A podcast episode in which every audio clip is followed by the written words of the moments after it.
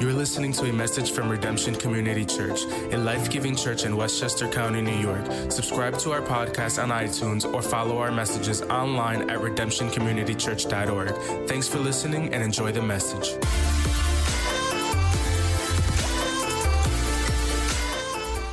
And it really is such a, such a privilege to be a part of this series that you've been in, Out of the Dark.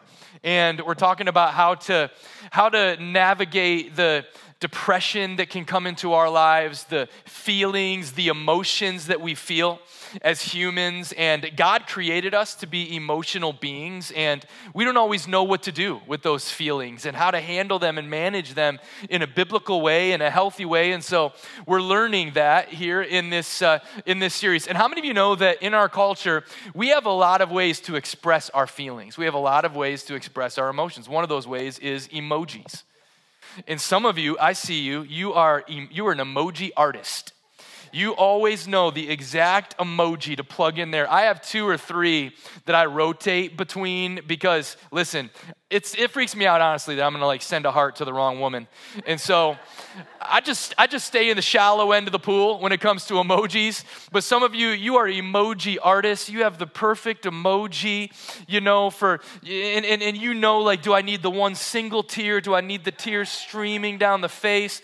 What do I need in this situation? Let's hug the heart out. And so you know exactly, you know exactly what to put in there. And so we express ourselves in so many different ways emotionally uh, food is another way we express our feelings.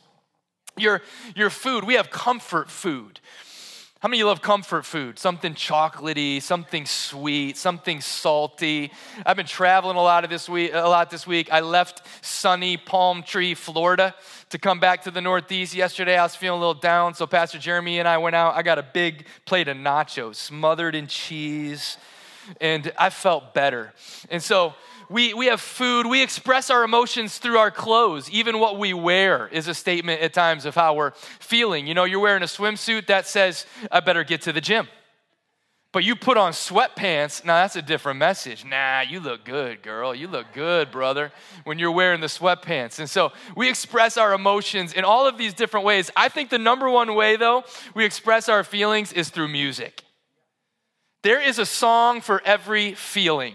Songs give, you know, voice to the soul. And so, no matter what you're feeling, uh, there's a song. You got that love and feeling, you know, for me, give me a little John Legend. Because all of me loves all of you, all your curves and all your edges, all your perfect imperfection. You're videoing this. What in the world?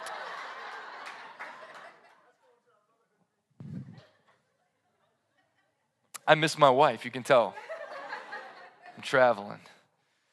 And so, you know, we got all of the we got all of the emotions we can get in there in music. You're feeling sad, you know, you just went through a breakup. Maybe you can't figure out what's the status of this relationship. Am I in? Am I out? You know, on a scale of one to Drake, how sad are you feeling? Like there's a there's a song. You're going through a breakup, like there's a Taylor Swift song for that. There's an Adele song for that coming from coming from Philly, you know, we'll go a little old school. Although we've come to the end of the road. Come on, you can make me do this by myself? Still I won't let go. It's unnatural. I mean, no matter what you're feeling, you're feeling a little pumped up, you're going to the gym, dun, dun, dun, dun, dun, dun, dun. Dun, dun, dun, That's our contribution to the world. You're welcome from Philadelphia. Right there. You've seen people, yeah. You've seen people at the gym, they got the earbuds in, and they're like in their own little world, just running around the gym because they're hearing something that you're not hearing. I mean, music, it transports us into, into the feel. I mean, you're, ha- you're feeling happy, there's a Pharrell song for that. You're feeling angry, just about any song from the 90s. Like, just take your pick. It's a rough decade. The 90s. But, uh, you know, all of, the, and I think that's why I love the book of Psalms so much, because when you come to scripture, Psalms is wisdom literature, it's poetry, it is, it is lyrics literally written to music, and it gives expression. It gives expression to the real and the raw emotions and feelings that we, that we experience as human beings. And so I want to take you today to Psalm chapter 3. And one of the beautiful things about the Psalms that we sometimes forget is that these were not just written in a vacuum, these Psalms come out of the real stories and circumstances of people's lives. And this psalm here in Psalm chapter 3, you can cross reference it to 2 Samuel 12 to 15. It comes out of, a, out of an experience in the life of King David. He was the second king of Israel, a man after God's own heart. But you can be a man, a woman after God's own heart, and still go through difficult seasons in life. Still feel dark, still feel down, still feel angry. And so, David in this psalm, if you see the title of the psalm, it's a psalm of David regarding the time David fled from his son Absalom. Absalom was his third born son, but his favorite son. His son that had so much potential, so much charisma, so much natural leadership ability. David dreamed about mentoring and developing Absalom and someday handing the kingdom over to him. He was somebody that the Bible says was handsome, he had, he had ambition and drive. And Absalom came to a place that his heart began to just wander from God and from his father. And so Absalom decided he didn't want to wait, that he wanted the throne. And so he began to work it. The guy was deceptive and he, was, he was sly. And, and so he would hang out at the town gate. And, and the Bible says that Absalom, you know, he had long, beautiful hair. Uh, he had an expensive chariot, impressive horses. So he would just kind of drive through town in his sports car and the women would look every time he came by. And he would just sit at the town gate and as people walked in and out, he would just put his arm around them and say, Hey, how's it going?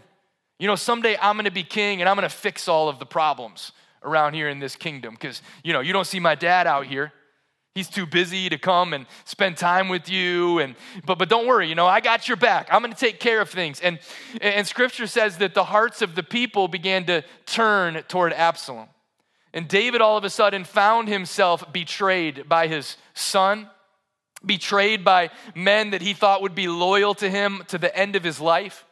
He was on the run now, having to flee Jerusalem into the wilderness, and he's running for his life, being hunted eh, by his son the betrayal and, and the pain and the hurt. And so I want to just show you in 2 Samuel, uh, just so you can have a glimpse of what David's experiencing here. And so let's read 2 Samuel 15, verse 30.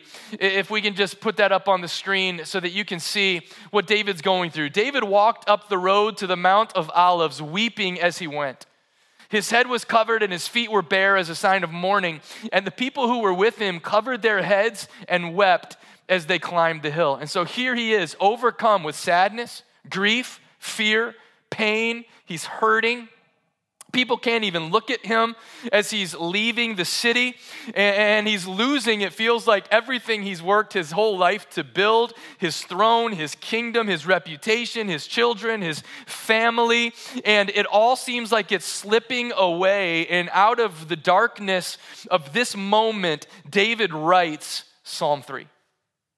And I want to take you to Psalm chapter 3, and we're going to study this beautiful psalm, and it has eight verses. But look at where, where he begins in verse 1. Oh Lord, I have so many enemies. Everybody say, so many. So many are against me. Say, so many. So many are saying, God will never rescue him. Say, so many. This is, this is a psalm for when life feels like it's too much. when it feels like your problems are so many. When it feels like the bills that are piling up are so many. When it feels like your task list at work that you can never get out in front of is just so many. When you're so overwhelmed, I think that's what David's experiencing here overwhelmed. So many emotions, he can't even name them all. So many fears, he can't even write them all out. He's overwhelmed and he's feeling like, man, I don't even know if God himself can get me out of this. You ever been there? Where it just feels like your, your, your fears, your, it's just, even your feeling is just so much. It's so many. It's too much. You're overwhelmed by life, overloaded by life. I think that we're in a season right now, individually, personally, we're going through seasons eh, eh, eh, that are overwhelming, feel overloaded by life. And then collectively, think about what we're experiencing together in our world collectively. In fact, I was listening to a podcast a few weeks ago, so brilliant, and this guy was talking about history and what he said is that 100 years from now, when historians write the story of 2020 and 2021, they're not going to write it through the lens of COVID or political unrest or racial upheaval, the things that we might think are front and center. What historians will write about is the clunky way that humanity transitioned from the industrial age to the information age. Think about it. Some of us are old enough, I am, to remember when the information age started. I can remember being a kid at school that took us to the library and for the first time in my life introduced us to the internet. And now, in 20 years, it's changed everything about the world, and we're plugged in all the time. Everybody has a take on everything.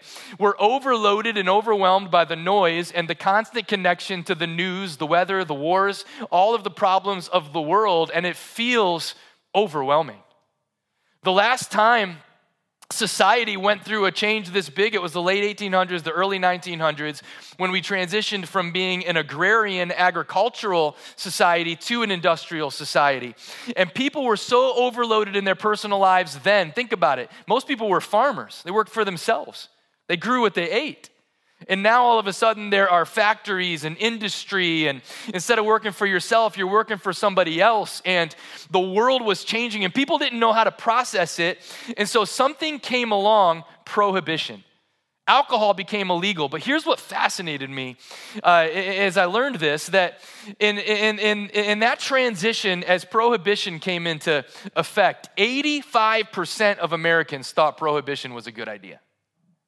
Was blown away. I can't remember 85% of Americans ever agreeing about anything, anytime, anywhere. But 85% of Americans thought prohibition, that alcohol should be illegal because so many people in mass were turning to alcohol. They were so overloaded, so stressed in their, in their lives as the world was changing around them.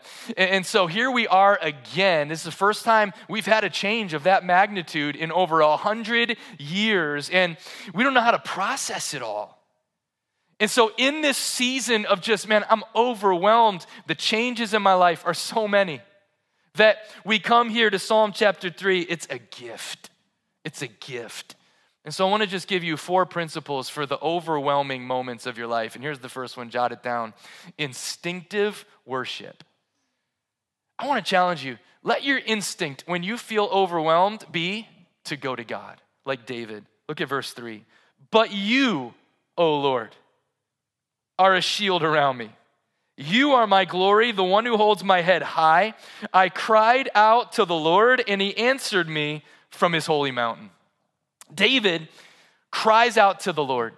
He turns to the Lord. It wasn't pretty. It says he cried out. It's coming from a deep place of stress from his gut. It was raw. But I love that he cries out and turns to God because honestly, I know I can relate to this. When I get overwhelmed in life, my instinct is to work harder. Man, I'm overwhelmed. I feel like I'm behind. And so I got to try to get all this stuff done. I'm going to get up a little bit earlier, give me a master class, help me set some goals. Like, I got to get all of this organized. And so we sometimes begin to just lean into our own strength when we feel overwhelmed. And listen, none of those things are bad things, and they all could be good things as long as they're flowing out of a living connection to the God of the universe. If not, it's all just wasted time and energy. And so, what happens in, in seasons of overwhelm is that we feel like, man, I don't have time to just worship. I don't have time to just pray. And what we what we miss is what prayer and worship actually is because when you understand that prayer and worship is a connection to the creator God of the universe, then you realize that you never just pray and you never just worship. That when you worship, when you pray, you tap into a power that is above it all that will shift something, maybe not your circumstances immediately externally, but something in you will shift. And all of a sudden, there is a stability, there is a security, there is a peace, there is a joy, there is a perspective that comes that you didn't have before. I experienced it a few minutes ago.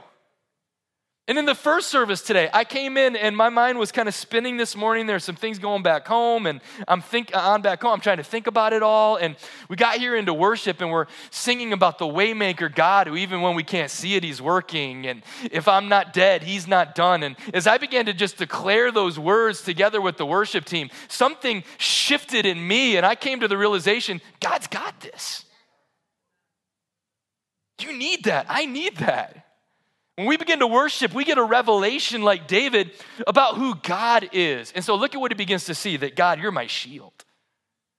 He says, you know, it's not Absalom who's surrounding me. It's not Absalom's army that's surrounding me. It's you, God. You're the one really who's surrounding me. And then he says, You're my glory. Glory simply means weight, it means heaviness. And, and you know, when we get overloaded and overwhelmed in life, life feels heavy. We have these burdens weighing down on us. And what we forget is that God is actually heavier, God is actually weightier. And so, what would happen is that if, if you in your overwhelming season of life would become overwhelmed by God instead, overwhelmed by His goodness, overwhelmed by His power, overwhelmed by His presence. God, you're my glory, and you're the lifter of my head. And I love that because when you're overwhelmed, it feels like you're drowning, like you can't keep your head above water like you're just treading, you know, water to try to survive. And yet God in worship lifts our heads up so that we can come into the light and see the truth about who he is and what he's doing. And we trade our microscope for his telescope. I think when we get overwhelmed, we get out a microscope and we start obsessing over the little things that our, our anxiety blows them up out of proportion. And all of a sudden, we're obsessing over all of the fine print details of our lives. And yet, in worship, we put the microscope down and we get a telescope that actually brings into view the things that are huge but look smaller to us the stars and the planets and the God who created them all. So I want your instinct to be when you're overwhelmed. I cried out to the Lord. Worship. And then, secondly, when you're overwhelmed in life, I want to challenge you with courageous rest. Courageous rest. How many of you know when you're overwhelmed, it takes courage to rest? Courage to take the day off, courage to go to bed a little bit earlier, courage to put it in the hands of the Lord. Look at verse 5. He says, I lay down and slept, yet I woke up in safety. Imagine that. While I was sleeping last night, God kept this whole earth spinning on its axis. for the Lord was watching over me. You know, you, can, you know why you can take the day off? Because God never does.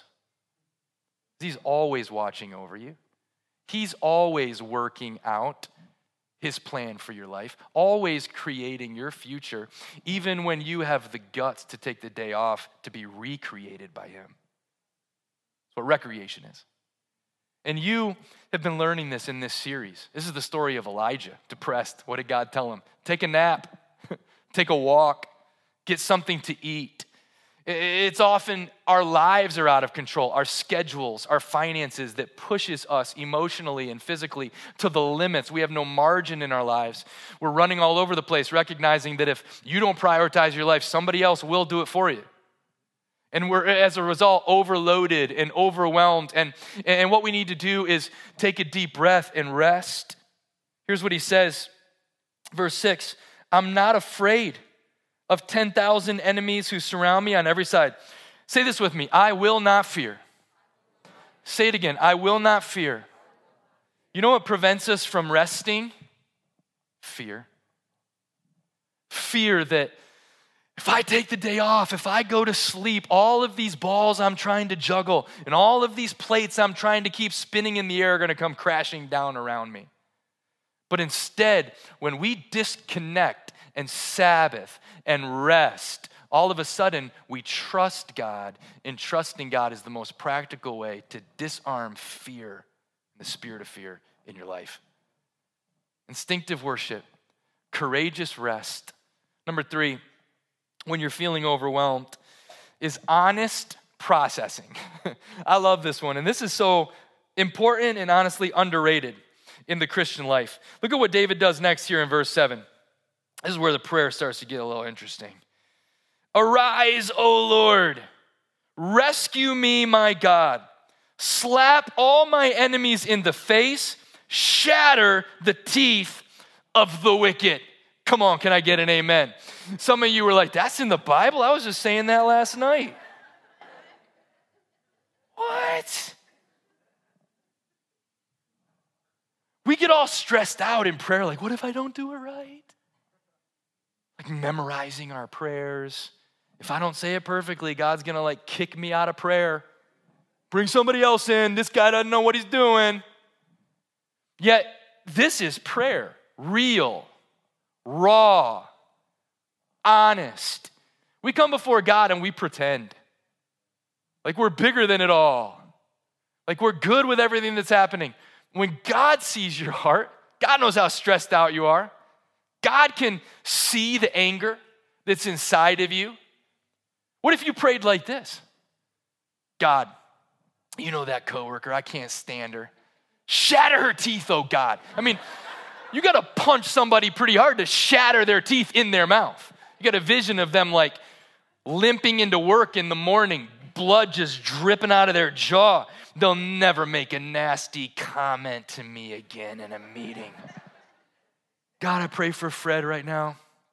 I pray, Lord, tomorrow when he turns on his computer that it would short circuit, set his keyboard on fire, burn his fingers raw to the bone. Have your way, oh gracious God.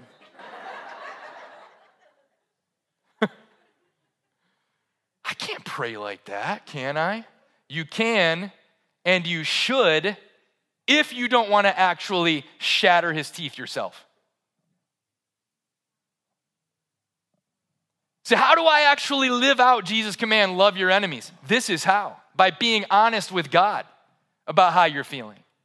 About process, it's, it's processing it with the Lord so that He can meet you in the secret place and quiet your heart and fill you with peace so you can go become a peacemaker. Some of us are trying to become peacemakers. We don't have the strength because we're missing the actual peace of the Lord. It comes in His presence, it comes in prayer as He gives us the supernatural power to forgive. But it starts here with honest processing with the Lord in prayer. This is fascinating to me because who's David praying about here? His son. Shatter his teeth, God, take him out. Did David really want Absalom to be destroyed by God? Well, yes and no. It felt like he did, but he didn't really. And I can prove it to you because later in the story, when Absalom is killed in battle, they bring the news to David, and here's how David responds 2 Samuel chapter 18, verse 33. The king was overcome with emotion. He went up to the room over the gateway and burst into tears.